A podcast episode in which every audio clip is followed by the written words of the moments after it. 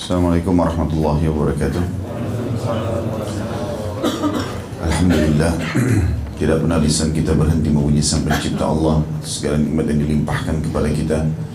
Sebagai seorang muslim, kita sangat yakin dengan kalimat la ilaha illallah, la ma'budu bihaqqin illallah.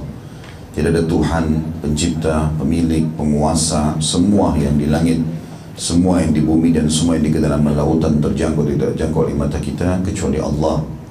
Dan rahmatnya sangat luas bagi orang yang beriman dan patuh, serta hukumannya sangat berat bagi orang yang membangkang dan kafir.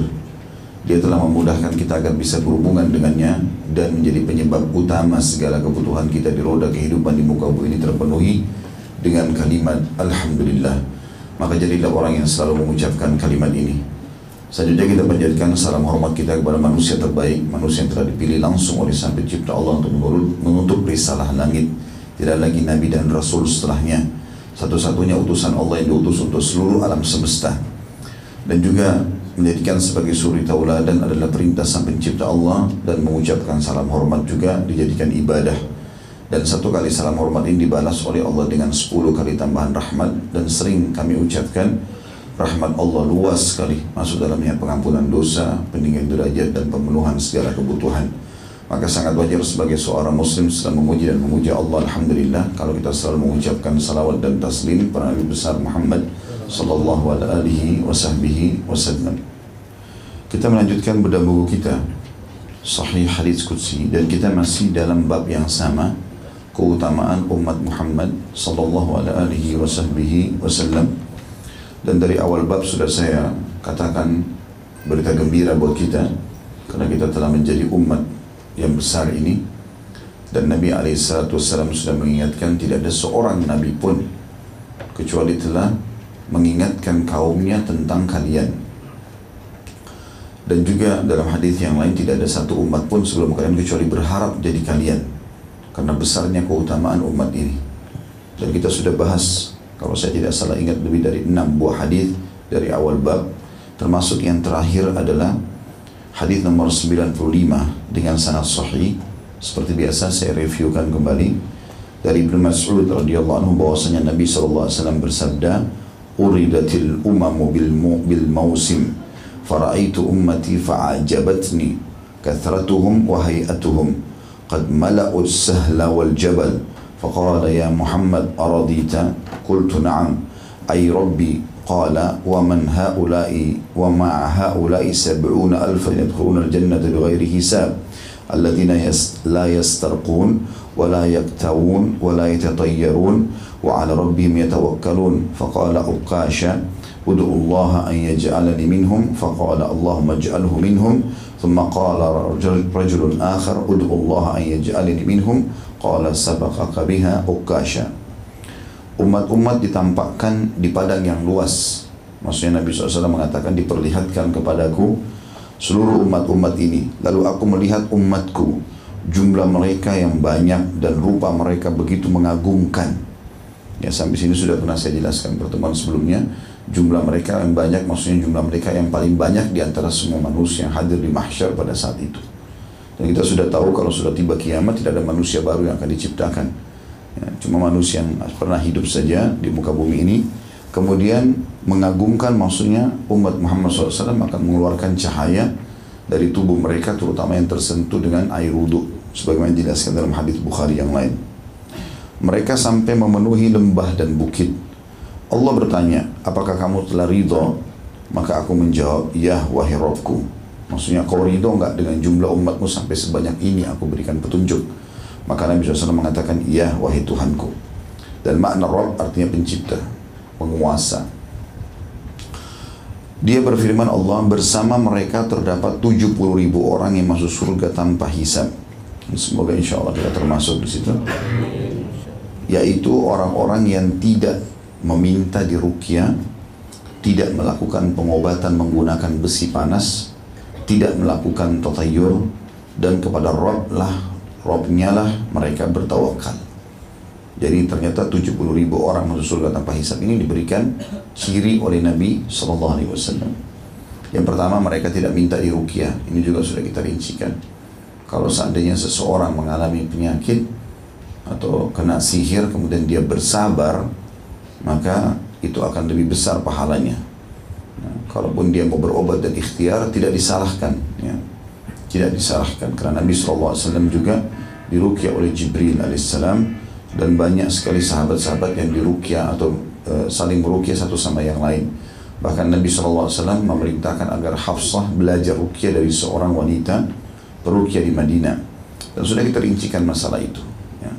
Kalau Bapak Ibu lagi menghadapi masalah, lagi merasa selalu saja ada gangguan syaitan seperti mimpi buruk, ketindihan, ya, apa namanya, bertengkar suami istri tanpa sebab, ya, atau anak terlalu nakal berlebihan, biasanya ada penyakit-penyakit yang gangguan syaitan, maka boleh diruqyah, bukan tidak boleh. Jadi sudah saya jelaskan panjang lebar dari dalilnya di pertemuan yang sebelumnya, dan juga ada bedah buku tentang ruqyah syariah yang sudah ada di YouTube, insya Allah bisa diikuti. Kemudian mereka tidak melakukan pengobatan dengan menggunakan besi panas atau bahasa Arabnya kai. Dalam hadis yang lain kata Nabi shallallahu alaihi wasallam, kesembuhan umatku pasti ada pada tiga pengobatan. Yang pertama, konsumsi madu, dan sudah kita tekankan masalah itu. Madu ini jadikan rutinitas setiap hari. Gula pasir diganti saja. Ya. Jadi pakai madu, maka itu jauh lebih baik, baik dalam keadaan kita sakit ataupun sehat. Ya, karena ini dipastikan akan menjadi penyebab kesembuhan. Kemudian yang kedua adalah sayapan e, bekam, ya. Dan ini sudah, sudah sering saya ingatkan. Hari ini kita tanggal empat belas Muharram, besok insya Allah lima belas, tanggal tujuh belas, ya, tanggal sembilan belas dan tanggal dua puluh satu sunnahnya berbekam, ya. Terutama bagi teman-teman yang sempat puasa selama tiga hari ini, itu sangat efektif. Nah, karena puasa yang mulbid sampai tanggal lima belas besok, kemudian tanggal tujuh belasnya berbekam. Kalau tidak puasa pun tidak masalah, tapi Nabi shallallahu alaihi wasallam pastikan kesembuhan ada di sayapan uh, bekam ini, ya. Kemudian kata Nabi shallallahu alaihi wasallam yang ketiga adalah kai atau menggunakan besi panas, tapi beliau mengatakan hanya saja aku melarang umatku menggunakan kai. Jadi besi dipanasin lalu dikagetin di tubuh. Biasanya ini pengobatan atau terapi untuk orang stroke, ya. Dan itu bukan tidak dibolehkan, tetapi hukumnya makruh, karena umumnya dikhawatirkan dia bisa merusak kulit. Tetapi bagi orang yang membutuhkannya boleh berobat dengan kai. Karena Nabi shallallahu alaihi wasallam pernah mengkai langsung Sa'ad Ibn Mu'ad radhiyallahu anhu, sahabat mulai mati syahid setelah perang Ahzab. Kebetulan dadahnya kena anak panah dan sobek, mengeluarkan darah non-stop, maka Nabi shallallahu alaihi wasallam panaskan besi kemudian menempelkan di tempat itu. Tapi ini pengobatan yang dianjurkan untuk dijauhi, karena memang sebagian uh, ulama mengatakan khusus kayak ini membuat orang ketagihan. Jadi kalau kita sudah sering pakai besi panas dikagetin di tubuh, kayaknya merasa nyaman, jadi akan terus menerus, ya. Makanya dianjurkan untuk tidak melakukannya kecuali darurat. Nah, ciri yang kedua dari orang yang masuk surga tanpa hisab adalah tidak menggunakan besi panas itu, ya. Kemudian yang ketiga, tidak melakukan tatayur. Dan sudah kita jelaskan, tatayur adalah menggantungkan nasib pada benda. Kalau tatayur diambil dari kata-kata tayir yang berarti burung. Orang-orang Quraisy dulu melakukan dua hal berhubungan dengan menggantung nasib pada burung ini.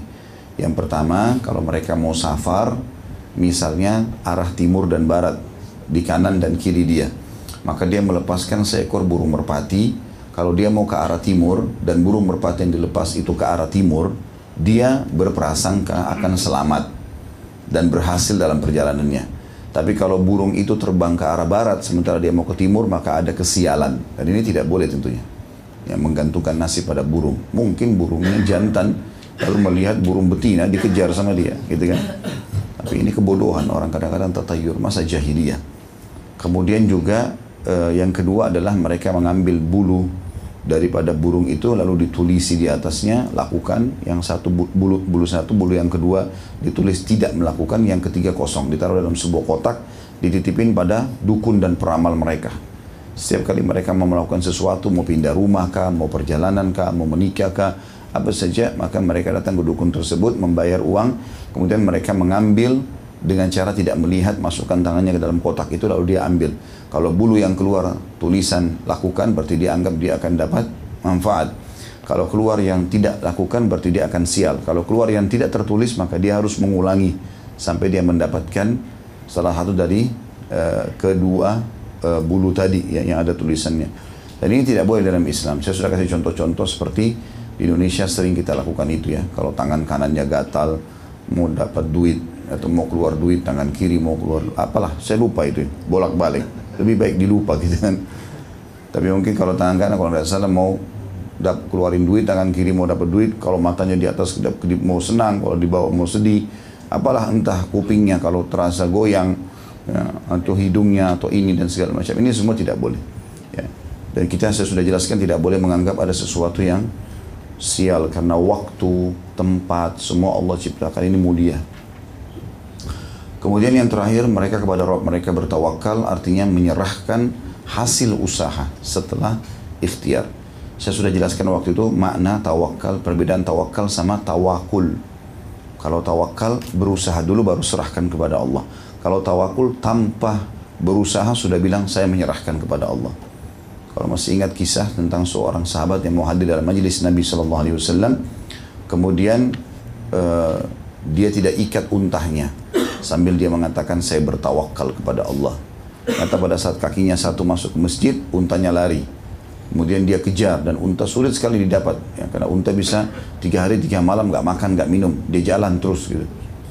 Makanya sering dipakai di padang pasir. Kuasa Allah subhanahu wa taala, hewan ini justru yang dijadikan sebagai transportasi di padang pasir karena memang membutuhkan hewan yang sekuat dia gitu.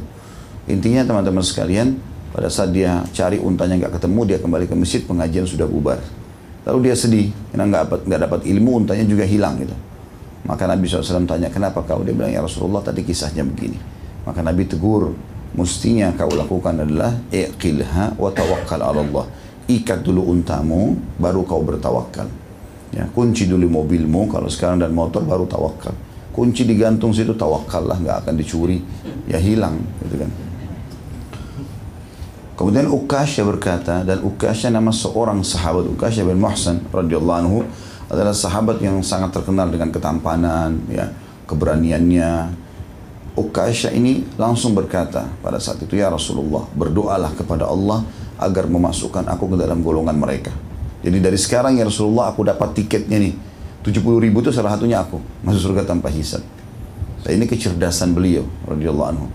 Jadi bagaimana di zaman itu, karena Nabi shallallahu alaihi wasallam langsung bisa dapat instruksi dari langit, maka orang bisa langsung minta gitu kan. Maka Nabi shallallahu alaihi wasallam mengatakan, engkau termasuk ya, dari golongan itu. Atau Nabi shallallahu alaihi wasallam berdoa, ya Allah masukkan dia ke dalam golongan itu. Kemudian seorang pria lain berdiri berkata, berdoalah kepada Allah agar juga memasukkanmu ke dalam golongan mereka. Maka Nabi shallallahu alaihi wasallam mengatakan, Ukkasyah telah mendahuluimu. Hadis ini riwayat Ibn Hibban dan Ahmad. Di sini sebagian ulama hadis ada yang mengatakan, memang Ukkasyah adalah orang yang layak mendapatkan itu, sementara sahabat yang satu lagi belum layak ya, untuk mendapatkan itu. Salah satu maknanya. Tapi Nabi shallallahu alaihi wasallam tidak ingin menyinggung, nggak mau mengatakan kau tidak layak. Tapi Nabi shallallahu alaihi wasallam menggunakan bahasa kiasan dan santun, bahwasanya Ukkasyah telah mendahului kamu. Bisa bermakna itu. Bisa juga bermakna Nabi shallallahu alaihi wasallam dengan hikmah dan kebijaksanaannya, memang tidak langsung menunjuk semua pada saat itu, agar terbagi kepada seluruh umatnya. Ya, agar terbagi kepada seluruh umatnya. Ada riwayat lain menjelaskan bahkan tujuh ratus ribu. Bukan tujuh puluh ribu, tapi tujuh ratus ribu. Karena di, ada riwayat juga menjelaskan di setiap tujuh puluh ribu itu, setiap orang di antara tujuh puluh ribu itu membawa tujuh puluh ribu yang lain. Dan insya Allah ini adalah rahmat Allah yang sangat luas. Ini tentu sudah kita uh, paparkan panjang lebar pada pertemuan sebelumnya. Ini saya mengingatkan saja. Kita masuk ke hadis kita pada pagi ini, hadis sembilan puluh enam dengan sanad sahih. Dari Ibnu Abbas radhiyallahu anhu, dia menuturkan, qalat Quraisyun lin Nabi sallallahu alaihi wasallam, ud'u lana rabbaka an yaj'ala lana as-safa dhahaban wa nu'minu bik. Qala wa taf'alun? Qalu na'am.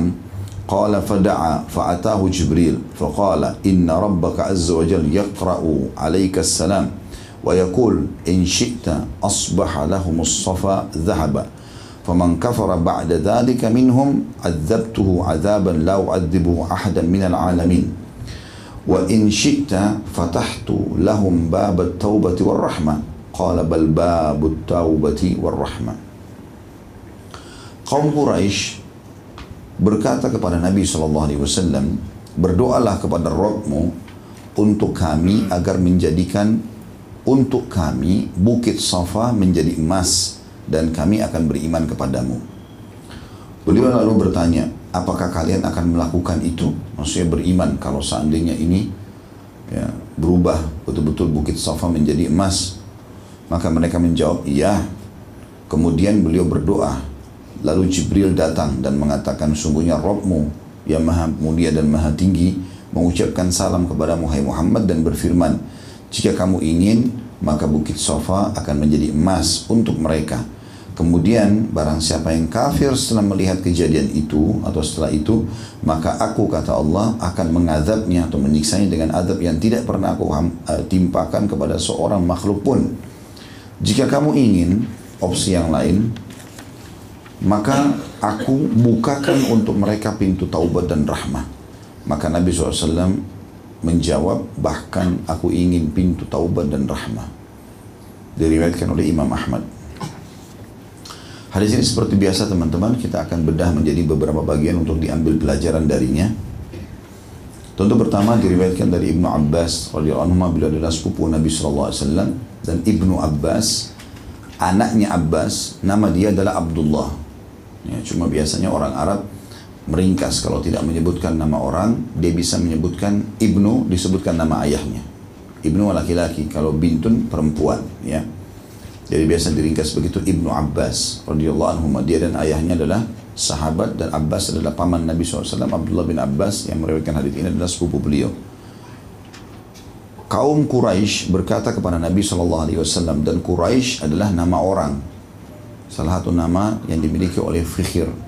Dan Quraisy ini, orang Arab punya satu tradisi, kalau seseorang itu punya kelebihan fisik, paras wajah, harta, kedudukan, keturunan, semuanya di atas umumnya orang, gitu, dia melimpah sekali, maka biasanya dia ditokohkan, kemudian bisalah ternisbatkan suku dengan namanya dia. Ya. Jadi suku ternisbatkan pada dia. Makanya banyak suku-suku itu sebabnya lahir dari orang-orang yang seperti ini. Nanti suku ini ternyata kembali kepada induk suku yang ini. Nanti suku ini kembali kepada induk suku yang ini. Ya, seperti itulah. Dan Quraisy adalah nama seseorang yang akhirnya menjadi nama suku. Berkata kepada Nabi shallallahu alaihi wasallam, dan diistilahkan dengan kaum Quraisy berarti lebih dari tiga orang atau dua orang yang meminta kepada Nabi Shallallahu Alaihi Wasallam, karena kaum itu diistilahkan tiga orang ke atas. Ya. Kaum Quraisy berkata kepada Nabi Shallallahu Alaihi Wasallam, apa yang mereka minta? Ada nanti di sini kita sebutkan permintaannya ya. Berdoalah, potongan yang selanjutnya, berdoalah kepada Rabbmu untuk kami agar menjadikan untuk kami bukit Safa menjadi emas dan kami akan beriman kepadamu. Kita tahu semuanya yang pernah umroh atau haji tahu bukit Safa ya. Walaupun sekarang tertutup kebanyakan dengan bangunan masjid, Masjidil Haram. Tapi bukit Safa pasti dilewati oleh setiap orang yang umroh atau haji karena ada sa'i. Berjalan antara Safa dan Marwah yang pernah Ibunda Hajar alaihissalam melakukan perjalanan untuk mencari air buat dirinya dan anaknya Ismail alaihissalam. Kisah yang masyhur masalah itu. Maka Safa itu di zaman Quraisy sangat menonjol dan termasuk bukit yang sangat tinggi pada saat itu. Ya.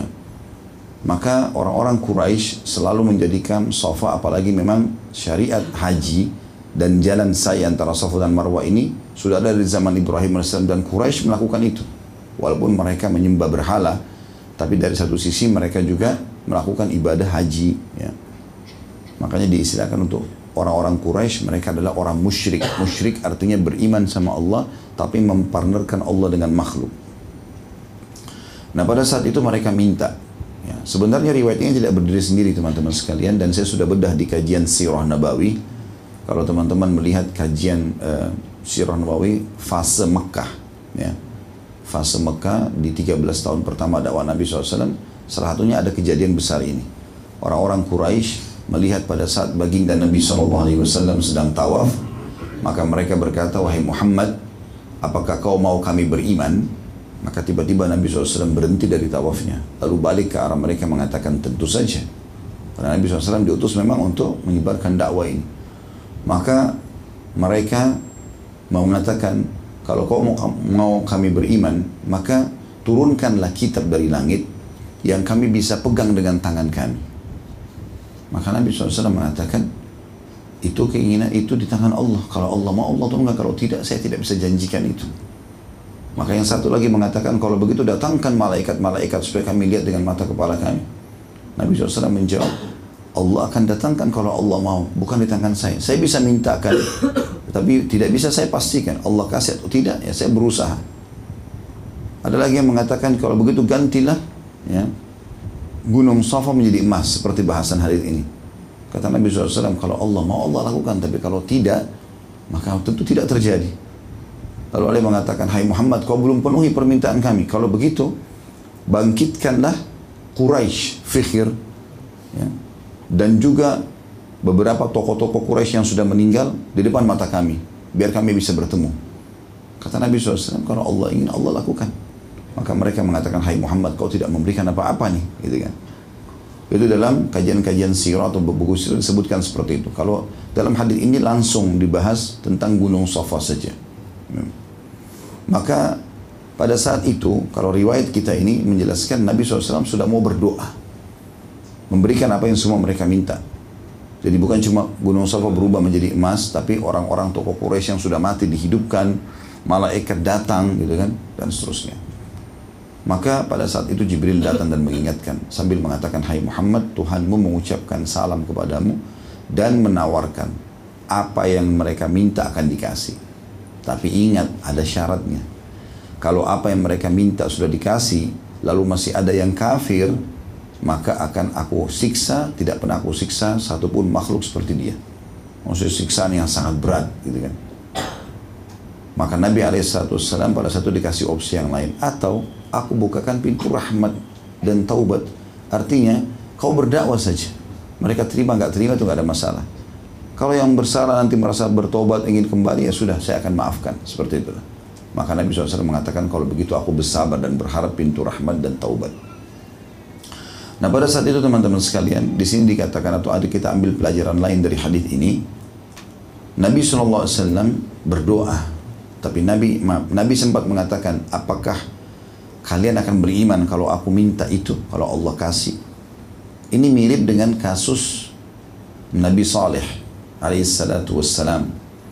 Salah satu mukjizat Nabi Saleh adalah unta, ya, unta betina. Jadi orang-orang kafir dari kalangan Nabi Saleh ini, itu waktu Nabi Saleh lagi berdakwah di padang pasir, ya.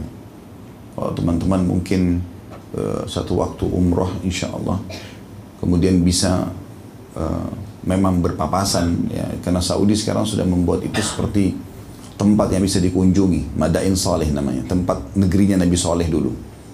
Tapi anjurannya untuk e, kalau lewat ke sana pun kita harus e, bersedih dan mengenang bagaimana Allah menghukum mereka. Tidak boleh kita jadikan sebagai tempat untuk bersantai-santai misalnya, e, karena memang itu tempat yang pernah disiksa.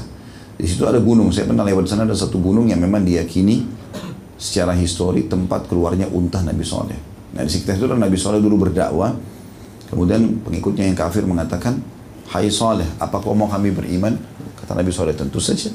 Lalu mereka bilang, kalau begitu keluarkan dari gunung ini unta betina. Ya. Waktu itu bagi mereka unta itu punya nilai yang sangat besar. Dan mustahil sekali unta bisa keluar dari gunung. Ya, seakan-akan unta itu adalah anaknya gunung itu, kayak nggak mungkin gitu. Apalagi yang mereka minta unta betina besar. Tidak cukup, hai Saleh. Unta itu harus bisa memberikan susu satu negeri ini. Satu ekor tapi bisa berikan susu seluruh negeri ini. Maka Nabi Saleh alaihissalam berkata, kalau Allah memberikan apa yang kalian minta, beriman nggak? Mereka bilang, iya, kami akan beriman tentunya. Dari gunung keluar unta, lalu bisa berikan susu semua negeri ini, tentu. Maka depan mereka Nabi Saleh berdoa. Dan Allah kabulkan, depan mata mereka, terbelahlah gunung itu, keluarlah unta betina sebagai tanda kebesaran Allah. Dan unta itu, subhanallah, penduduk negeri Nabi Saleh ini hanya meletakkan wadah, ya, di depan rumah mereka. Dan unta ini yang datang, ya, dengan tidak perlu diperas susunya, itu tuangkan susu sendiri. Semua satu negeri, ya, ribuan rumah, semuanya dapat seperti itu. Semuanya dapat seperti itu. Ternyata orang-orang kafir yang dasarnya memang tadinya nggak mau beriman, mereka niatnya ingin mempermalukan Saleh supaya berhenti berdakwah. Tidak suka itu, maka mereka membunuh unta tadi. Dan gara-gara itu Allah binasakan mereka. Ya, orang-orang yang kafir dan orang yang beriman selamat bersama Saleh alaihissalam. Jadi sebenarnya lebih dekat seperti perbuatan kaum Nabi Saleh kepada ya, eh, apa, kepada Nabi Saleh alaihissalam. Begitu juga Quraisy ingin lakukan pada Nabi shallallahu alaihi wasallam. Mereka hanya ingin mempermalukan Nabi alaihissalam. Makanya di sini Jibril memberikan pilihan kepada Nabi shallallahu alaihi wasallam. Hati-hati loh, Allah kasih loh semua ini, tapi akan dihukum seperti kaum-kaum sebelumnya. Maka Nabi shallallahu alaihi wasallam sebagai bentuk rahmatnya kepada umatnya, beliau mengatakan tidak kalau begitu. Saya pilih opsi yang lain saja. Saya akan berdakwah, mereka beriman. Alhamdulillah, tidak beriman ya sudah, gitu kan? Berarti nasibnya gitu. Karena kalau yang beriman, yang bertaubat, maka Allah terima taubatnya. Ada potongan yang lain bisa diambil pelajaran di situ. Adalah perkataan Jibril alaihissalam, sesungguhnya Tuhanmu mengucapkan salam kepada Muhammad. Ya, jadi pengucapan salam, kirim salam, ini ada dalam syariat kita ya. Ada dalam syariat kita. Jadi boleh kita mengatakan, saya sampaikan salam saya pas kita misalnya mau keluar kota gitu. Maka itu boleh. Ya, dan kalau dikatakan salam, misalnya kita mengatakan ada salam dari fulan. Nah, kalau dia laki-laki kita mengatakan alaika, misal orang yang membawa salam itu, yang membawa salam itu kita mengatakan untukmu juga salam itu, alaika wa alaihi salam, dan untuknya juga salam orang yang mengirim itu. Kalau perempuan alaiki wa alaihas salam ya. Maka ini menjawab salam tersebut. Ini bagian daripada agama kita, jadi dibolehkan. Makanya Allah subhanahu wa taala menitipkan salam atau mengirim salam kepada Nabi shallallahu alaihi wasallam. Ini sering terjadi. Abdullah bin Abbas radhiyallahu anhu juga pernah menerima salam ya, dari para murid-muridnya dan dijawab oleh beliau. Nah. Kemudian potongan yang lain adalah tentang masalah Allah subhanahu wa ta'ala kalau mengubah dan mendatangkan apa yang telah diminta oleh manusia dan mereka tidak beriman, maka azabnya akan datang. Jadi jangan pernah teman-teman sekalian menantang Allah subhanahu wa ta'ala. Misal orang mengatakan kalau saya sembuh saya akan melakukan ini dan itu, ternyata dia nggak lakukan ya. Ini berbahaya. Karena kalau Allah sudah berikan, maka tugas kita harus bersyukur kepada Allah, gitu kan? Ini ada istilah nazar ya, bernazar. Maka kalau kita sudah bernazar, ya sudah. Kalau diberikan sama Allah harus kita penuhi. Dan tidak perlu teman-teman untuk beriman kepada Allah tidak butuh pembuktian yang terlalu berlebihan. Karena memang kalau kita lihat fenomena di sekitar kita, ada seorang Arab Badui pernah ditanya, bagaimana kau bisa kenal Tuhanmu padahal kau tidak melihatnya? Bagaimana bisa kau beriman, kau mau patuh, kerjakan perintahnya? Dia mengatakan, sesungguhnya kotoran hewan yang ditemukan, tergeletak di tanah, membuktikan kalau ada hewannya. Gak mungkin tiba-tiba ada kotorannya tanpa ada hewannya. Dan bekas telapak kaki, membuktikan ada orang yang pernah lewat. Gak mungkin tidak pernah. Pasti telapak kaki itu ada orang yang pernah pijakkan di situ. Bagaimana bisa alam semesta sebesar ini, pergantian siang malam, turun hujan, segala macam fenomena yang dengan rapi selalu berjalan setiap hari. Tidak ada penciptanya, nggak mungkin. Maksudnya secara fitrah, dia bisa menangkap dia punya Tuhan, gitu loh. Ya. Maka ini juga poin tentunya harus difahami teman-teman. Jadi tidak butuh pembuktian yang besar, tinggal kita mau saja. Dan perlu kita garis bawahi, kita ini sebelum lahir di muka bumi, seluruh ruh kita ini sudah diajak oleh Allah subhanahu wa ta'ala berbicara, dan diambil ikrarnya. Makanya Allah sebutkan dalam Al-Quran, alastu birabbikum qalu bala syahidina. Allah berfirman kepada seluruh ruh, bukankah aku Tuhan kalian? Semuanya mengatakan benar, kami menjadi saksi atas itu. Makanya dalam diri kita ada potensi mengenal Allah. Potensi mengenal Allah. Makanya duduk sedikit begini, diingatkan kita bisa berpengaruh dalam jiwa kita. Dan kita ingin mengikuti perintah, ingin meninggalkan larangan, karena memang potensi itu ada. Seorang uh, ilmuwan pernah mengadakan perjalanan, kemudian saya tidak temukan namanya ya, tapi sempat saya angkat di tesis S dua waktu itu tentang bagaimana dia membuktikan potensi untuk mengenal Allah atau Tuhan itu ada. Tapi orang-orang beriman sudah tahu namanya Allah, namanya sifatnya Allah Ar-Rahman, Ar-Rahim, Al-Malik, ada Asmaul Husna gitu kan. Orang-orang yang tidak mengenal Tuhan namanya Allah ini, maka mereka tetap mengatakan ada Tuhan gitu kan. Maka dia mengatakan saya sudah mengelilingi hampir seluruh kota-kota di muka bumi ini. Saya temukan kota atau desa tanpa pasar, ada. Ada yang tanpa rumah, ada yang tanpa sekolah, dan seterusnya. Tapi saya tidak pernah temukan desa atau kota yang saya lewati yang tidak ada tempat ibadah. Tidak ada tempat ibadah, berarti ada potensi mengenal Tuhan. Cuma kalau dia tidak ikuti wahyu, dia sembahnya sembarangan. Ya sembah patung, ya sembah pohon, ya segala macam hal sebagaimana sudah kita tahu. Bahkan ada yang sampai menyembah hewan, ya. Seperti kita tahu di daerah India, menyembah sapi dan segalanya. Kemudian potongan terakhir dari hadis adalah Allah Subhanahu wa taala berfirman kepada Nabi Muhammad shallallahu alaihi wasallam, kalau kau ingin hai Muhammad, aku bukakan baginya pintu taubat dan rahmah. Taubat artinya kalau mereka mengaku kesalahan, kembali kepada Allah taubat, ya, meninggalkan perbuatan yang salah, taubat, kembali kepada jalan yang benar. Rahmah adalah karunia Allah Subhanahu wa taala, artinya kalau dia mereka taubat, mereka mau beriman dan meninggalkan sembah berhala segala macam, maka mereka akan maksimal mendapatkan rahmatku. Dan rahmat Allah artinya mereka akan terpandu, mereka akan dipenuhi kebutuhannya, akan disembuhkan penyakitnya, asal dengan syarat mereka beriman. Itu makna daripada ini. Makanya Nabi shallallahu alaihi wasallam mengatakan, kalau gitu aku pilih taubat dan rahmat. Artinya mereka mengakui kesalahannya, setelah itu Allah Subhanahu wa taala pastinya akan memberikan rahmat kepada mereka. Ya. Allahu a'lam. Ini bahasan kita di hadis sembilan puluh enam. Selanjutnya, hadis terakhir dalam bab keutamaan umat Nabi Muhammad shallallahu alaihi wasallam adalah hadis sembilan puluh tujuh dengan sanad sahih. Dari Ubadah bin Samit radhiyallahu anhu, dia menuturkan, "Faqadan Nabiyya shallallahu alaihi wasallam ashabuh, wa kanu idza nazalu anzaluhu awsatuhum atau awsatuhum." ففزعوا وظنوا أن الله تبارك وتعالى اختار له أصحابا غيرهم فإذا هم بخيال النبي صلى الله عليه وسلم فكبروا حين رأوه وقالوا يا رسول الله أشفقنا أن يكون الله تبارك وتعالى اختار لك أصحابا غيرنا فقال رسول الله صلى الله عليه وسلم لا بل أنتم أصحابي في الدنيا والآخرة إن الله تعالى أوكذني فقال يا محمد إني لم أبعث نبيا ولا رسولا إلا وقد سألني مسألة أعطيتها إياه فاسأل يا محمد تعطى فقلت مسألتي شفاعة لأمتي يوم القيامة فقال أبو بكر يا رسول الله وما الشفاعة قال أقول يا ربي شفاعتي التي اختبأت عندك فيقول فيقول الرب تبارك وتعالى نعم فيخرج ربي تبارك وتعالى بقية أمتي من النار فينبذهم في الجنة.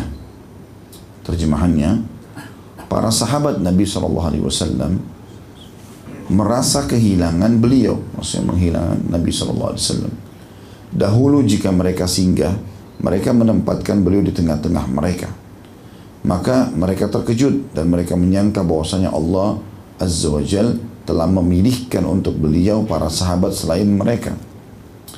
Ketika mereka membayangkan Nabi shallallahu alaihi wasallam, lantas mereka bertakbir pada saat mereka melihat beliau. Mereka mengatakan, wahai Rasulullah, kami khawatir bila Allah yang Maha Suci dan Maha Pemurah memilihkan untukmu para sahabat selain kami. Beliau menjawab, tidak, bahkan karena adalah sahabat-sahabatku di dunia dan akhirat. Sesungguhnya Allah yang Maha Tinggi membangunkanku.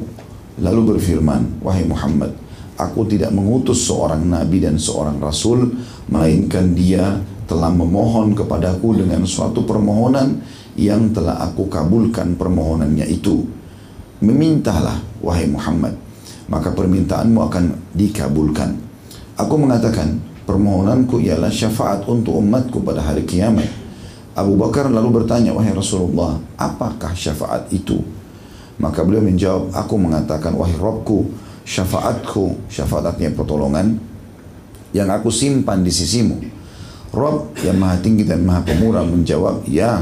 Kemudian Rabbku akan mengeluarkan sisa-sisa umatku dari neraka, lalu memasukkan mereka ke dalam surga. Hadis ini diriwayatkan Imam Ahmad. Hadis yang panjang lebar ini, teman-teman sekalian, memiliki banyak sekali kandungan ilmu dan hikmah. Potongan yang pertama adalah Ubadah bin Samit radhiyallahu anhu, seorang sahabat yang mulia, menceritakan para sahabat Nabi shallallahu alaihi wasallam merasa kehilangan beliau. Maknanya adalah pernah satu waktu Nabi shallallahu alaihi wasallam sedang bersafar bersama para sahabat Dan yang sering sahabat lakukan adalah mereka meletakkan kemah Nabi di tengah-tengah. Lalu mereka mengelilinginya supaya Nabi shallallahu alaihi wasallam aman. Gitu. Satu waktu mereka semua tertidur. Kemudian tiba-tiba saja waktu mereka bangun Nabi shallallahu alaihi wasallam tidak ada. Dan ini di tengah tempat yang bukan kota Madinah, di perjalanan. Maka mereka khawatir. Apakah Nabi dibunuh, apakah Nabi diculik, atau Nabi memang pergi ya di atas perintah Allah. Kemudian Allah memilihkan sahabat-sahabat yang lain. Gitu kan. Kekhawatiran jangan sampai kita buat salah nih. Sampai akhirnya Allah memilihkan sahabat selain kita nih. Seperti itulah. Maka ini potongan pertama dari hadis adalah bagaimana kecintaan sahabat kepada Nabi shallallahu alaihi wasallam. Dan sudah pernah kita sampaikan teman-teman, definisi sahabat itu sendiri adalah seseorang yang melihat Nabi shallallahu alaihi wasallam atau bertemu dengan Nabi langsung. Karena ada juga sahabat yang buta matanya, tidak bisa lihat Nabi. Seperti Ibnu Umul Maktum. Jadi orang yang melihat Nabi shallallahu alaihi wasallam atau bertemu dengan Nabi secara langsung, kemudian beriman pada beliau, dan meninggal dalam keyakinan tersebut. Maka dikatakan sahabat. Ya. Dan semua sahabat ini tentunya adalah orang-orang yang udul.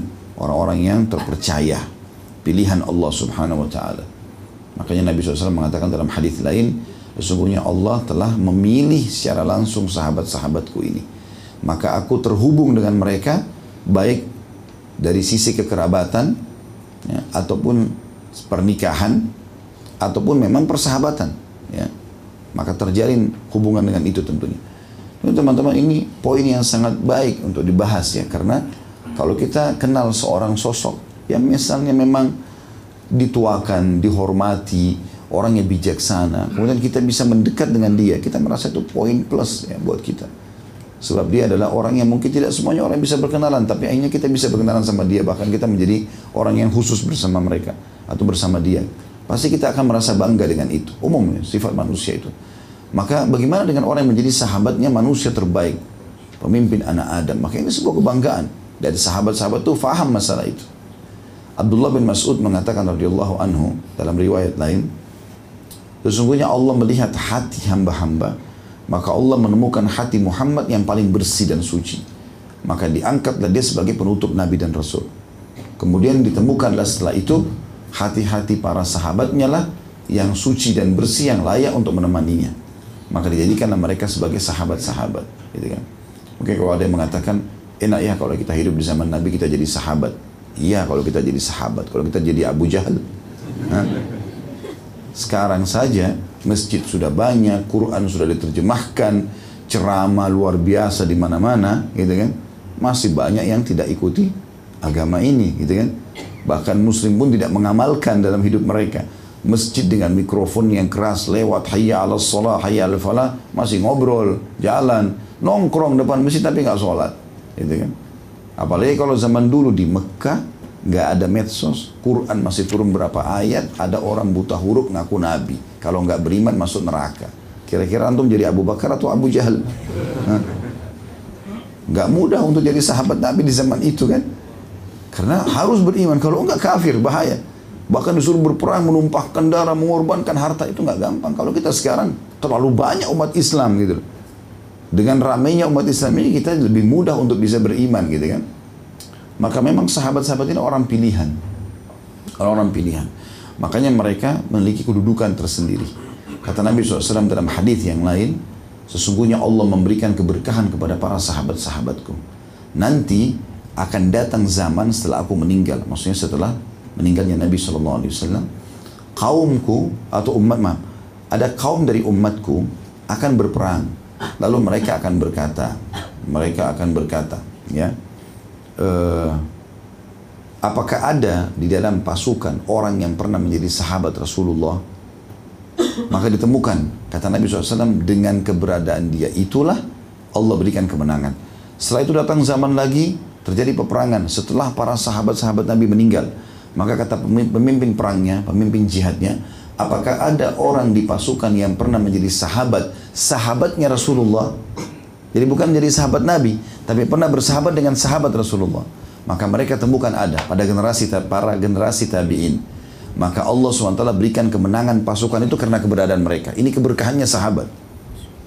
Lalu kata Nabi shallallahu alaihi wasallam, datang zaman setelah itu lagi, Terjadi jihad, lalu panglima perangnya mengatakan, ada nggak orang yang pernah menjadi sahabat, sahabat, sahabatnya Rasulullah. Ya. Jadi orang yang pernah jadi sahabatnya para tabi'in. Sahabat yang pernah menjadi sahabat, sahabatnya Rasulullah. Gitu kan. Jadi generasi yang ketiga, mereka temukan ada. Maka dengan itu Allah berikan kemenangan.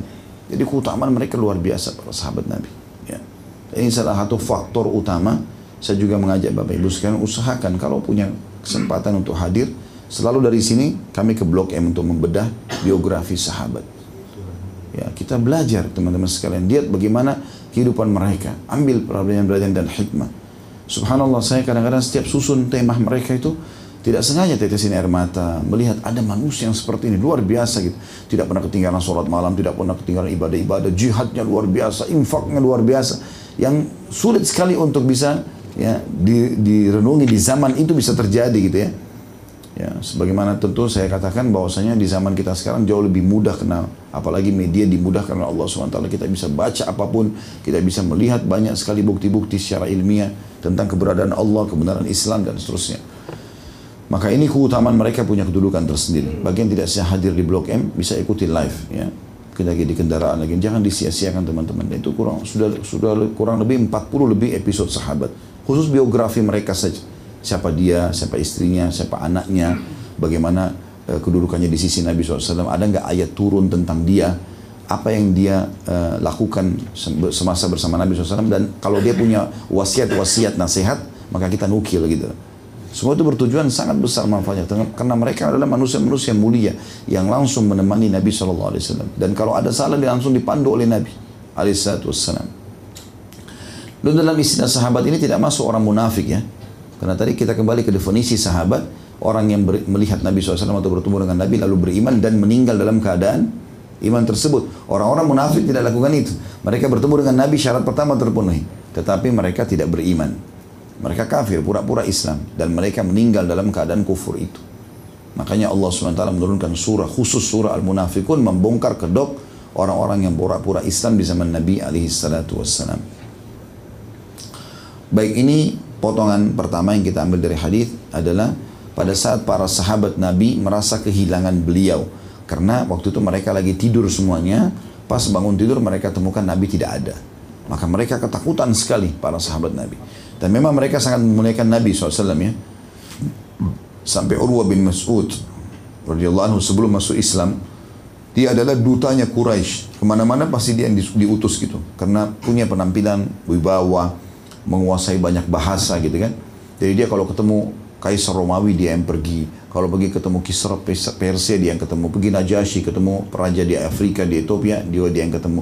Jadi dia yang ketemu kan. Dia mengatakan pada saat dia bertemu dengan Nabi shallallahu alaihi wasallam dan dia lihat bagaimana sahabat bermuamalah dengan Nabi, maka dia kaget dan dia gambarkan pada Quraisy. Dia mengatakan, ketahui hai Quraisy, aku sudah mendatangi raja-raja dunia, belum pernah aku temukan ada sahabat-sahabat pemimpin seperti sahabatnya Muhammad. Belum ada. Seluruh raja dunia yang aku pernah datangi. Uh, dia bilang, demi Allah, Muhammad itu tidak jalan kecuali mereka mereka berlumba-lumba menaunginya. Tutup dengan, uh, kalau kita payung ya sekarang, mungkin zaman dulu tuh orang pakai pelapa-pelapa kurma. Tutupin supaya tidak kena panas. Dan mereka tidak pernah ada yang berani menatap wajah Muhammad karena segannya. Dan ketahuilah, kalau Muhammad beruduk dan mengeluarkan riak, ya, bekas air kumur-kumur segala macam, maka mereka pada berlumba-lumba dan menggosok di wajah dan wajah dan baju mereka.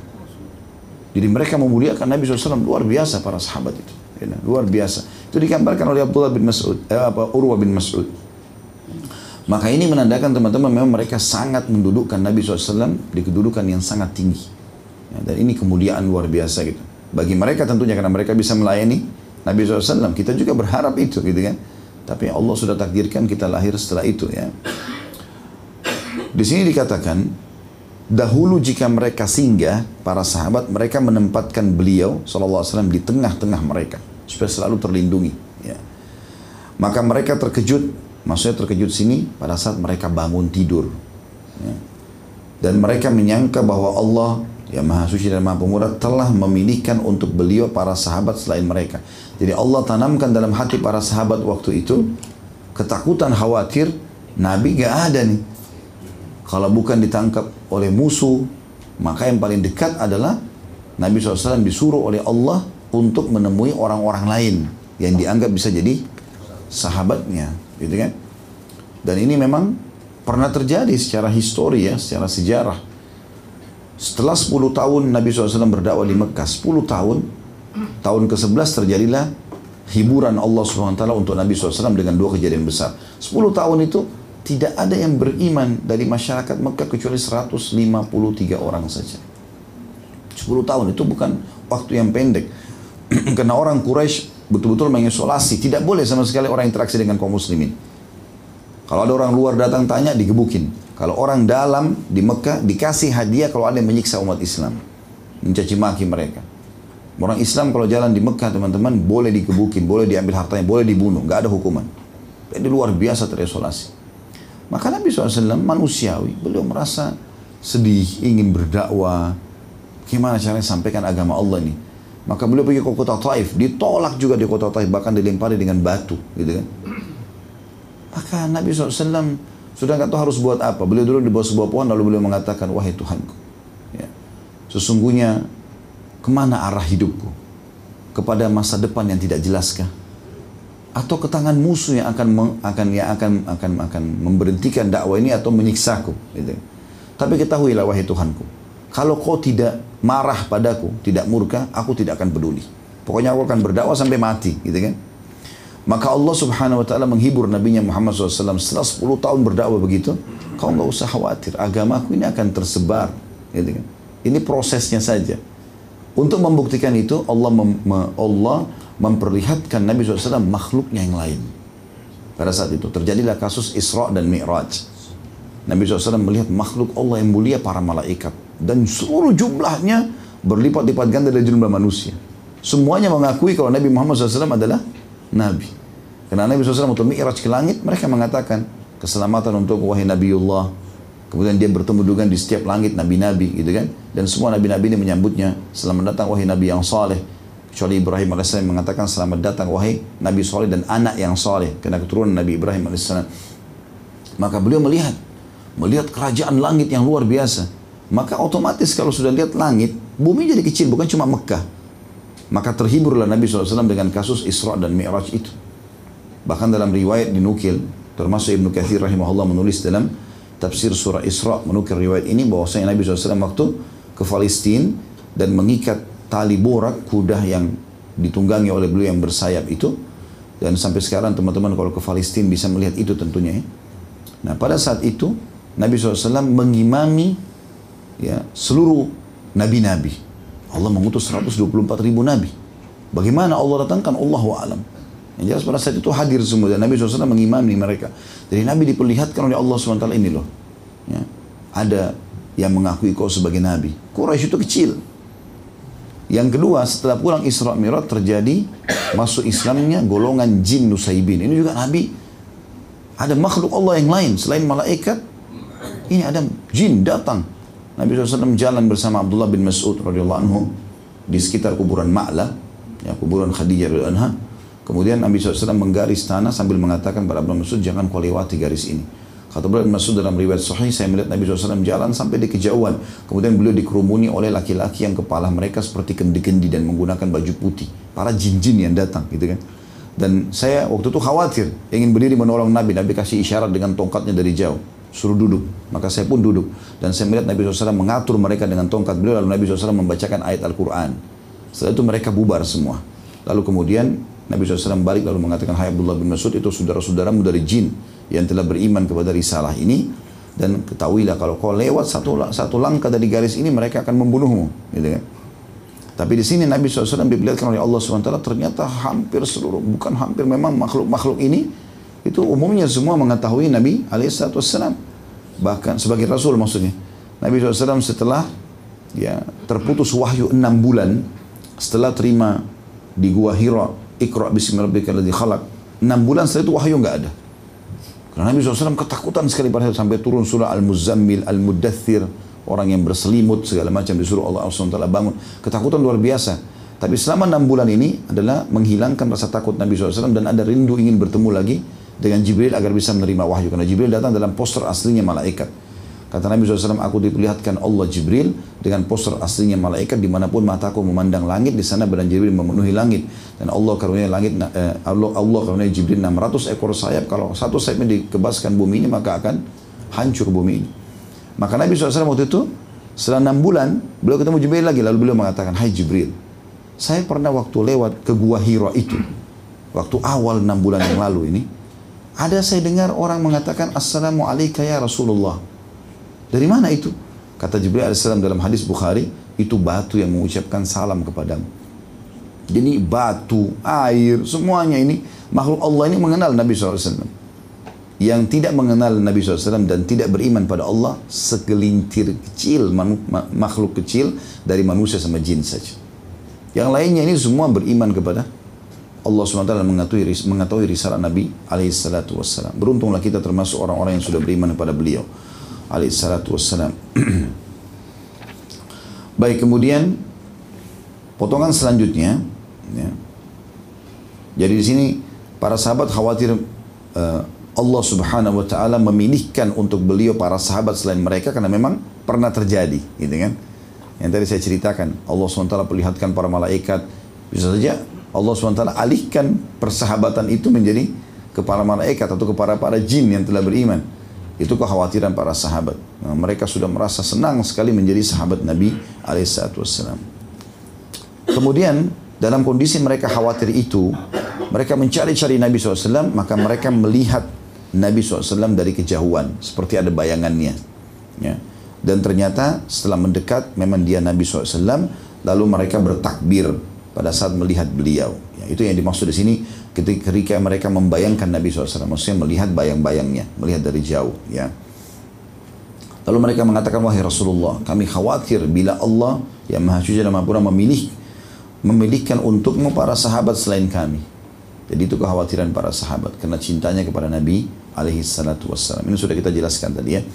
Kita masuk potongan setelahnya, Nabi shallallahu alaihi wasallam memastikan, dan ini keutamaan para sahabat. Nabi shallallahu alaihi wasallam langsung memastikan pada saat itu, bukan satu dua orang yang Nabi tunjuk, tapi seluruhnya. Kata Nabi shallallahu alaihi wasallam, tidak, nggak ada sahabat lain selain kalian. Bahkan kalian adalah sahabat-sahabatku di dunia dan di akhirat. Dan ini bantahan telak kepada kaum Syiah yang justru mengkafirkan sebagian sahabat. Ya, nah, nggak mungkin ada sahabat yang kafir gitu. Mereka adalah manusia-manusia pilihan. Yang kafir itu berarti memang dasarnya bukan sahabat. Dia masuk Islam lalu dia kafir. Kan definisi sahabat tadi, ber, bertemu dengan Nabi shallallahu alaihi wasallam, beriman dan meninggal dalam keyakinan itu. Jadi kalau ada yang sebelum meninggal kafir, murtad, nggak, dihapus status sahabatnya. Ya, seperti para penolak zakat yang diperangi oleh Abu Bakar radhiyallahu anhu, yang tidak sempat taubat, meninggal, atau yang mengaku Nabi palsu. Maka semua itu tentunya tidak masuk dalam kategori sahabat gitu. Maka Nabi shallallahu alaihi wasallam memastikan mereka akan menjadi sahabat-sahabat Nabi di dunia dan juga di akhirat. Artinya kalian tetap akan dalam posisi yang sama, karena Allah sudah memilih kalian. Dan ini tentu keutamaan para sahabat. Lalu Nabi shallallahu alaihi wasallam gambarkan apa yang terjadi tadi. Nabi bilang, sesungguhnya Allah membangunkanku. Nah, dari kalimat inilah sebagian ulama hadis mengatakan berarti memang tadinya sahabat dan Nabi shallallahu alaihi wasallam lagi tidur, lagi istirahat. Nah, para sahabat lagi tidur, Nabi dibangunkan oleh Allah untuk meninggalkan tadi ya, komunitas beliau atau perkumpulan para sahabat tadi, untuk pergi ke satu tempat yang Allah ingin mewahyukan kepada beliau wahyunya. Lalu Allah berfirman kepadaku, dan ini potongan hadis yang lain yang kita bisa ambil pelajaran, wahai Muhammad, aku tidak mengutus seorang nabi dan seorang rasul. Ini pernah kita jelaskan teman-teman ya, perbedaan nabi dan rasul ya. Masih ingat nggak? Allahu a'lam. Nabi adalah seseorang yang Allah utus membawa, uh, seseorang yang Allah utus mengingatkan kaumnya apa yang disampaikan oleh Nabi dan Rasul sebelumnya. Dia tidak bawa syariat baru kalau Nabi. Nabi itu hanya datang, ingatin kaumnya, ingat loh, Nabi sebelum saya pernah bilang begini, ini hukumnya. Jadi beliau cuma melanjutkan saja. Tapi kalau Rasul adalah seseorang yang Allah utus membawa syariat baru, menghapus syariat sebelumnya. Makanya dari seratus dua puluh empat ribu Nabi, Rasul itu sedikit, cuma tiga ratus tiga belas Rasul. Yang wajib kita imani dua puluh lima nabi dan rasul. Semua rasul pasti nabi, tidak semua nabi itu rasul. Ya.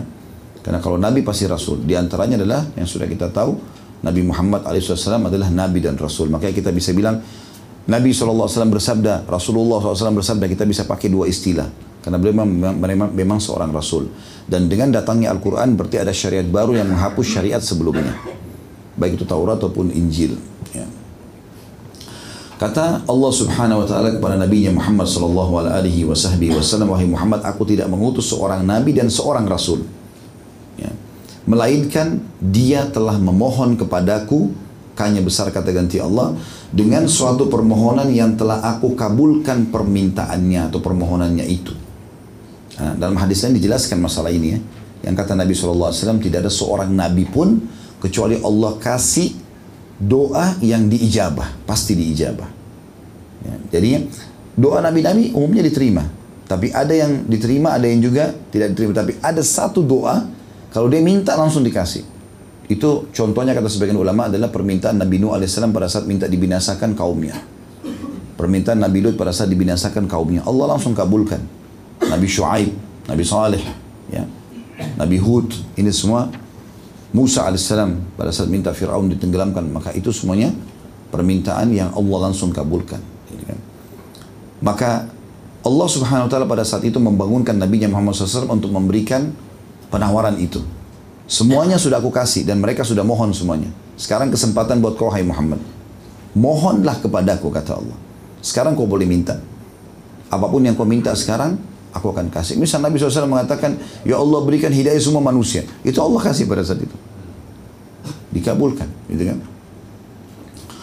Maka Allah berfirman, memintalah wahai Muhammad, maka permintaanmu akan dikabulkan. Lalu aku mengatakan, kata Nabi shallallahu alaihi wasallam, permohonanku ialah syafaatku untuk umatku pada hari kiamat. Jadi kecerdasan Nabi shallallahu alaihi wasallam luar biasa kata ulama dalam permintaan ini. Beliau bukan uh, beliau sudah tahu ya, karena di potongan pertama hadis atau hadis sebelumnya tadi kalau masih ingat ya, hadis yang kita sempat review ya, kalau memang umat beliau sudah diperlihatkan paling banyak pada hari kiamat gitu kan, maka Nabi shallallahu alaihi wasallam tidak minta secara khusus umatnya diperbanyak karena memang dasarnya Allah terus menyebarkan agama ini. Bahkan ada hadis Nabi shallallahu alaihi wasallam, tidak akan terjadi kiamat kecuali semua rumah di muka bumi akan dimasuki Islam, baik dengan kemuliaan atau dengan terhina. Di zaman Nabi Isa alaihissalam nanti turun di akhir zaman, itu Nabi Isa akan berhukum dengan hukum Al-Quran dan semua harus Muslim. Masuk Islam dengan mulia, dia terima Islam, atau dia kalau tidak dihinakan, dibunuh. Itu di zaman Nabi Isa alaihissalam, tidak berlaku sekarang tentunya. Kalau sekarang konsep kita la ikraha fid din, nggak ada paksaan dalam Islam gitu ya. Maka Nabi alaihissalam tahu umatnya akan banyak. Maka yang beliau minta bukan di dunia. Ya Allah, khusus doa itu yang kau izinkan aku dikabulkan, simpan di akhirat nanti. Untuk apa? Berikan syafaat, pertolongan. Syafaat maksudnya adalah pertolongan agar selamat dari api neraka masuk ke surga. Nah, ini permintaan yang sangat cerdas, gitu kan? Bagaimana nanti kalau ada umatku masuk neraka, keluar masuk surga ya Allah. Dan ini dikuatkan dengan banyak hadis. Di antaranya hadis lain, hadis sahih riwayat Bukhari Muslim juga, kata Nabi shallallahu alaihi wasallam, nanti akulah orang yang pertama mengetuk pintu surga, lalu dibukakan untukku. Pada saat malaikat berkata, siapa engkau? Aku mengatakan Muhammad. Kata malaikat penjaga pintu itu, aku tidak diperintahkan membuka pertama kali kecuali untukmu. Maka aku pun masuk dan aku bertemu dengan zat yang maha perkasa, Al-Jabbar, Allah, di hadapanku. Lalu aku sujud, tersungkur sujud. Lalu uh, Allah subhanahu wa taala mengatakan, hai Muhammad, angkatlah kepalamu, mintalah syafaat, maka aku akan diberikan. Karena ini permintaan Nabi shallallahu alaihi wasallam. Maka Nabi shallallahu alaihi wasallam mengingat, mengatakan, ya Allah umatku. Kata, Nabi, kata Allah subhanahu wa taala, pergilah ke neraka, keluarkan dari umatmu dari api neraka yang memiliki keimanan seperti dinar. Ya, seperti koin dinar. Gitu kan? Walaupun kecil, begitu imannya bisa. Gitu kan?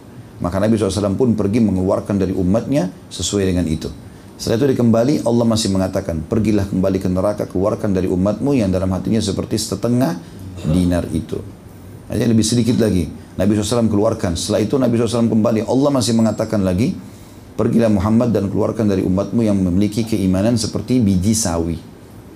Seperti debu, kecilnya. Ya. Biji sawi itu kan kecil sekali. Ya. Seperti pasir atau debu gitu. Maka Nabi shallallahu alaihi wasallam mengeluarkan pada saat itu. Itu pun kata Nabi shallallahu alaihi wasallam, Allah masih berfirman, tertinggal syafaatku. Lalu Allah menggenggam dari neraka satu genggaman yang mengeluarkan banyak makhluk. Kemudian memasukkan mereka ke dalam surga. Ya, dalam riwayat lain dikatakan di depan surga Allah siapkan nahrul hayat, sungai kehidupan. Semua umatku yang dikeluarkan, ya, atau semua manusia yang beriman dikeluarkan dari neraka akan dimasukkan ke dalam sungai tersebut. Lalu kemudian mereka akan tumbuh seperti tumbuhnya sayur-sayuran, gitu. Jadi mereka keluar dan mereka, tidakkah kalian lihat yang kena cahaya berwarna uh, kuning, ya, dan tidak terkena cahaya berwarna hijau, seperti itulah mereka tumbuh, gitu kan? Masih lemas, gitu, seperti itulah. Kata Nabi shallallahu alaihi wasallam dalam riwayat lain, seperti tumbuhan atau uh, tanaman kecil yang tumbuh di saluran air, gitu kan? Maka mereka akan tumbuh tentunya dan mereka akan dimasukkan ke dalam surga dan diberikan istilah dengan utaqa'ur rahman, orang-orang yang telah diselamatkan dengan izin Sang Maha Pengasih. Ini syafaat Nabi shallallahu alaihi wasallam. Sebagian ulama mengatakan syafaat Nabi shallallahu alaihi wasallam dibagi dua. Ya. Ada syafaat Nabi shallallahu alaihi wasallam untuk manusia diadili. Dan ini pun dibagi dua lagi syafaat yang pertama ini. Ada syafaat umum, ada syafaat khusus. Pertolongan umum, pertolongan khusus gitu. Jadi itu disebutkan dalam hadis yang panjang lebar tentang orang nanti kepanasan di mahsyar. Orang sudah nggak tahu harus buat apa. Mereka berharap mereka ke surga atau ke neraka, karena luar biasa panasnya pada saat itu. Ya. Dalam sebuah riwayat dikatakan matahari jaraknya hanya satu mil saja. Dan satu mil ini kata perawi hadis, saya tidak tahu satu mil itu apakah jarak satu mil jarak perjalanan satu setengah kilometer itu, atau mil diistilahkan juga bagi orang Arab kalau mau pakai celak, wanita mau pakai celak biasanya ada kayunya itu dicelupin di serbuk celak itu lalu ditarik ke mata. Nah kalau sudah mau kesentuh ke mata, ini namanya mil. Bisa saja matahari sedekat itu, maka manusia akan tenggelam. Ada yang sampai mata kakinya, ada yang sampai betisnya, ada yang sampai perutnya, ada yang sampai dada, ada yang tenggelam dengan dirinya sendiri. Dan itu Allahu alam berapa lama. Maka karena manusia sudah jenuh sekali dan pada saat itu tersiksa, mereka pun akhirnya mendatangi para nabi-nabi. Datanglah kepada Adam, engkaulah ayah kami yang pertama, manusia yang pertama diciptakan.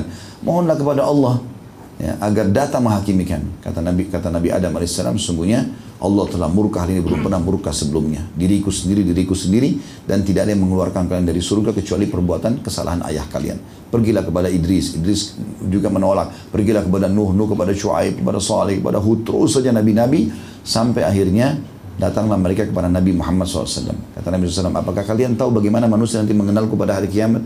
Artinya orang yang belum pernah lihat Nabi, oh jadi tahu, oh ini ternyata Muhammad itu Sallallahu Alaihi Wasallam, karena mereka akan datang mengatakan, wahai Muhammad, engkaulah Nabi terakhir, engkau satu-satunya Nabi yang diutus kepada seluruh manusia dan jin, gitu kan? Disebutlah kemuliaan Nabi shallallahu alaihi wasallam, maka waktu itu suara-suara mereka menggema di seluruh penjuru mahsyar.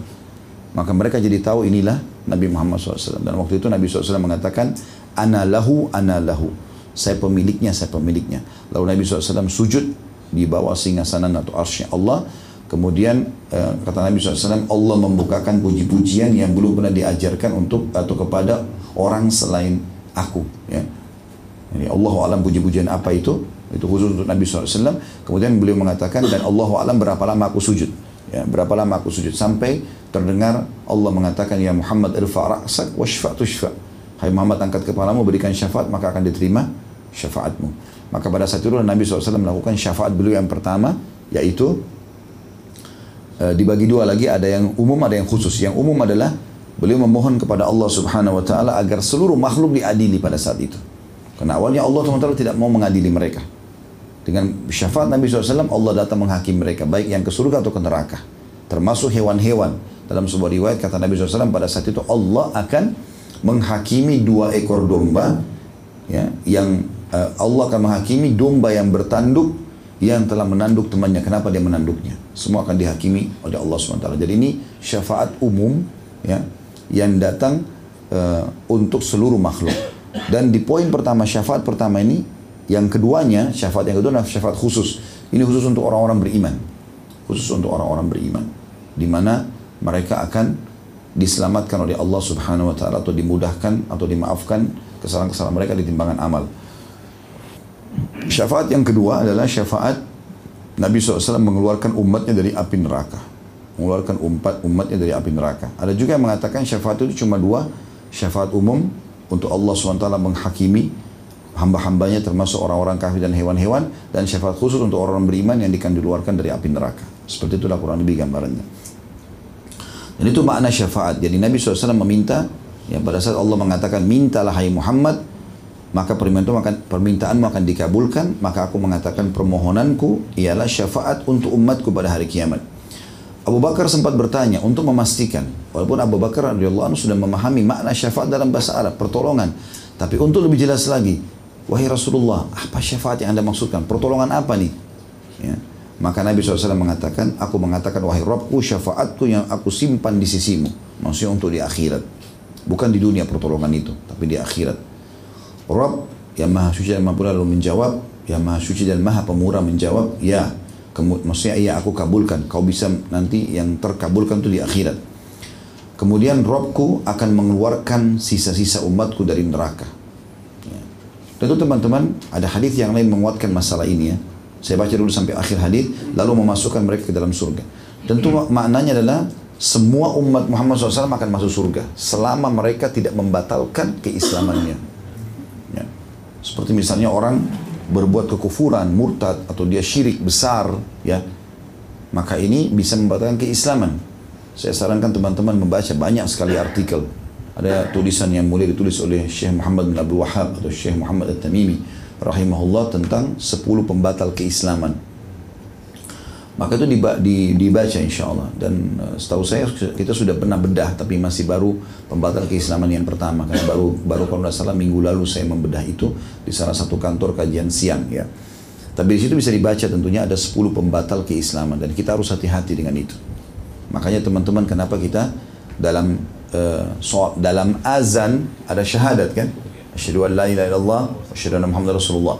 Dan semua muslim yang dengar disuruh ikuti kan, kata Nabi shallallahu alaihi wasallam, kalau kalian dengarkan muadzin, ucapkanlah seperti yang diucapkan, termasuk dalam syahadat itu. Bahkan kata Nabi shallallahu alaihi wasallam, siapa yang mendengar muadzin, lalu dia mengatakan, wa ana ashadu an la ilaha illallah wahdahu la syarika la wa ashadu anna muhammadan abduhu wa rasuluh.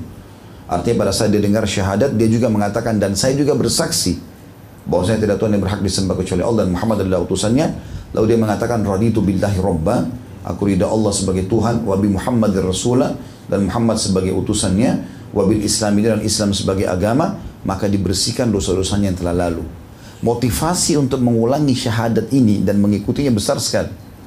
Karena kata sebagian ulama, bukan mustahil dalam detik-detik hidup seorang muslim bisa terlintas dia kafir. Syahadat itu memperbaharuinya. Begitu juga pada saat kita tahiyat. Semua tahiyat kan? Asyhadu an la ilaha illallah, asyhadu anna Muhammadar Rasulullah. Gitu kan?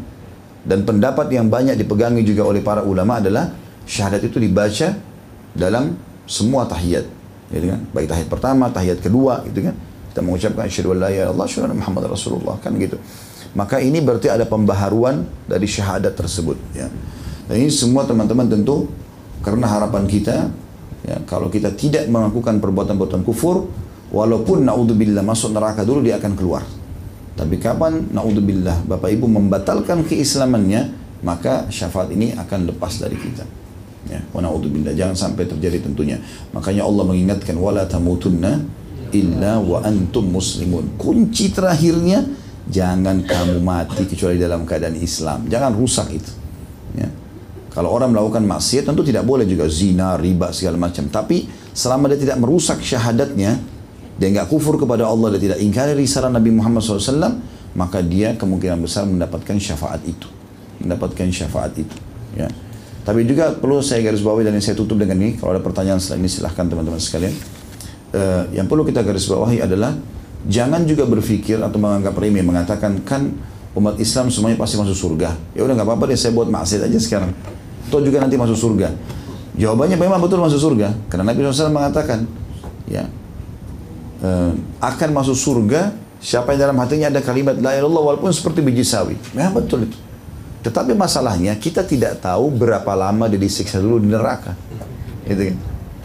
Karena satu hari di sisi Allah pada hari kiamat, Allah katakan dalam Al-Qur'an, "A'udzubillahi minasyaitonirrajim, yauma 'inda rabbika ka'alfi sanatin mimma ta'uddun." Satu hari di sisi Tuhanmu di hari kiamat itu, di hari akhirat sama dengan seribu tahun waktumu di dunia. Jadi dibakar dulu gitu kan.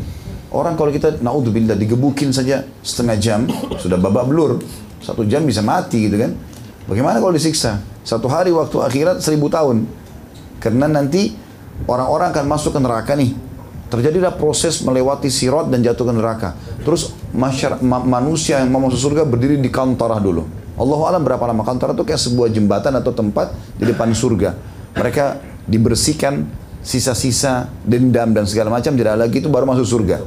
Setelah masuk surga, Allahu a'lam juga berapa lama prosesnya, barulah Allah subhanahu wa ta'ala mengizinkan Nabi Muhammad shallallahu alaihi wasallam untuk mengeluarkan umatnya dari api neraka. Jadi ada prosesi penyiksaan itu.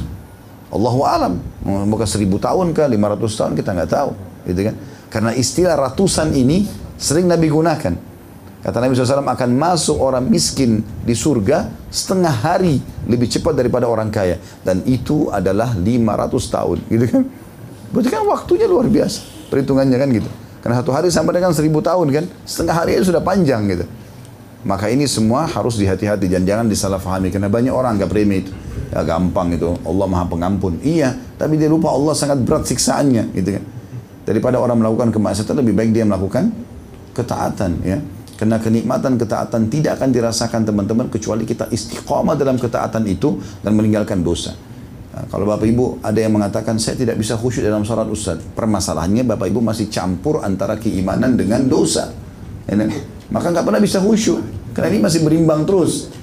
Kalau kita sibukkan diri dengan amal saleh dan kita tinggalkan dosa, dan ini kita tutup betul-betul kerannya, maka di situ kita akan rasakan kenikmatan amal saleh atau keimanan itu. Allahu a'lam.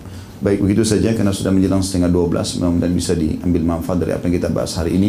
Dan kita berdoa kepada Allah Subhanahu wa taala semoga apa yang kita pelajari ini bermanfaat buat kita, dan juga seluruh ilmu yang pernah kita dapatkan dan akan kita pelajari nanti semuanya bermanfaat buat kita dan buat umat Islam. Kita jadikan sebagai tambahan amal pada hari kiamat, dan semoga seluruh amal yang pernah kita kerjakan tidak terkecuali sunnah ataupun wajib, semuanya diterima oleh Allah dengan pahala yang sempurna. Dan semoga seluruh dosa yang pernah kita lakukan sengaja tidak sengaja, besar ataupun kecil, samar ataupun nyata, semuanya diganti dengan kemahamurahan Allah menjadi pahala. Dan kita selalu doakan Indonesia menjadi negara yang aman, tentram, damai, seluruh umat Islam di bawah naungan ukhuwah Islamiyah, dan dalam ibadah mereka kembali kepada Al-Quran dan Sunnah. Dan semoga Allah melunasi utang negara ini dengan semudah-mudahnya, membukakan rezeki dari seluruh penjuruhnya, memberikan hidayah yang belum dapat hidayah, menyembuhkan orang yang sakit, dan mengaruniakan kita pemimpin muslim yang adil kembali kepada Al-Quran dan Sunnah. Dan semoga Indonesia menjadi contoh bagi negara-negara yang lain. Selalu kita berharap agar Allah subhanahu wa taala menolong saudara kita di Palestina, Syria, di Yaman, di Irak, di Myanmar, di Ahsa, di Cina, di Kashmir, dimanapun yang mereka sedang tertindas sekarang, semoga Allah ikhlaskan niat mereka, terima para syuhada mereka, mudahkan Islam di tangan mereka dan tangan kita semua, dan semoga Allah ikut sertakan kita bersama mereka di pahala, baik dengan doa, dengan harta juga dengan jiwa kita, dan semoga Allah dengan kemahamwaannya menyatukan kita semua di surga firdausnya tanpa hisab, menyatukan dalam majlis ilmu yang mulia ini. Kalau benar pasti dari Allah, kalau salah dari saya mohon dimaafkan. Sallallahu Nabi Muhammadin walhamdulillahi rabbil alamin. Subhanakallahumma bihamdika asyhadu an la ilaha illa anta astaghfiruka wa atubu ilaik. Wassalamualaikum warahmatullahi wabarakatuh.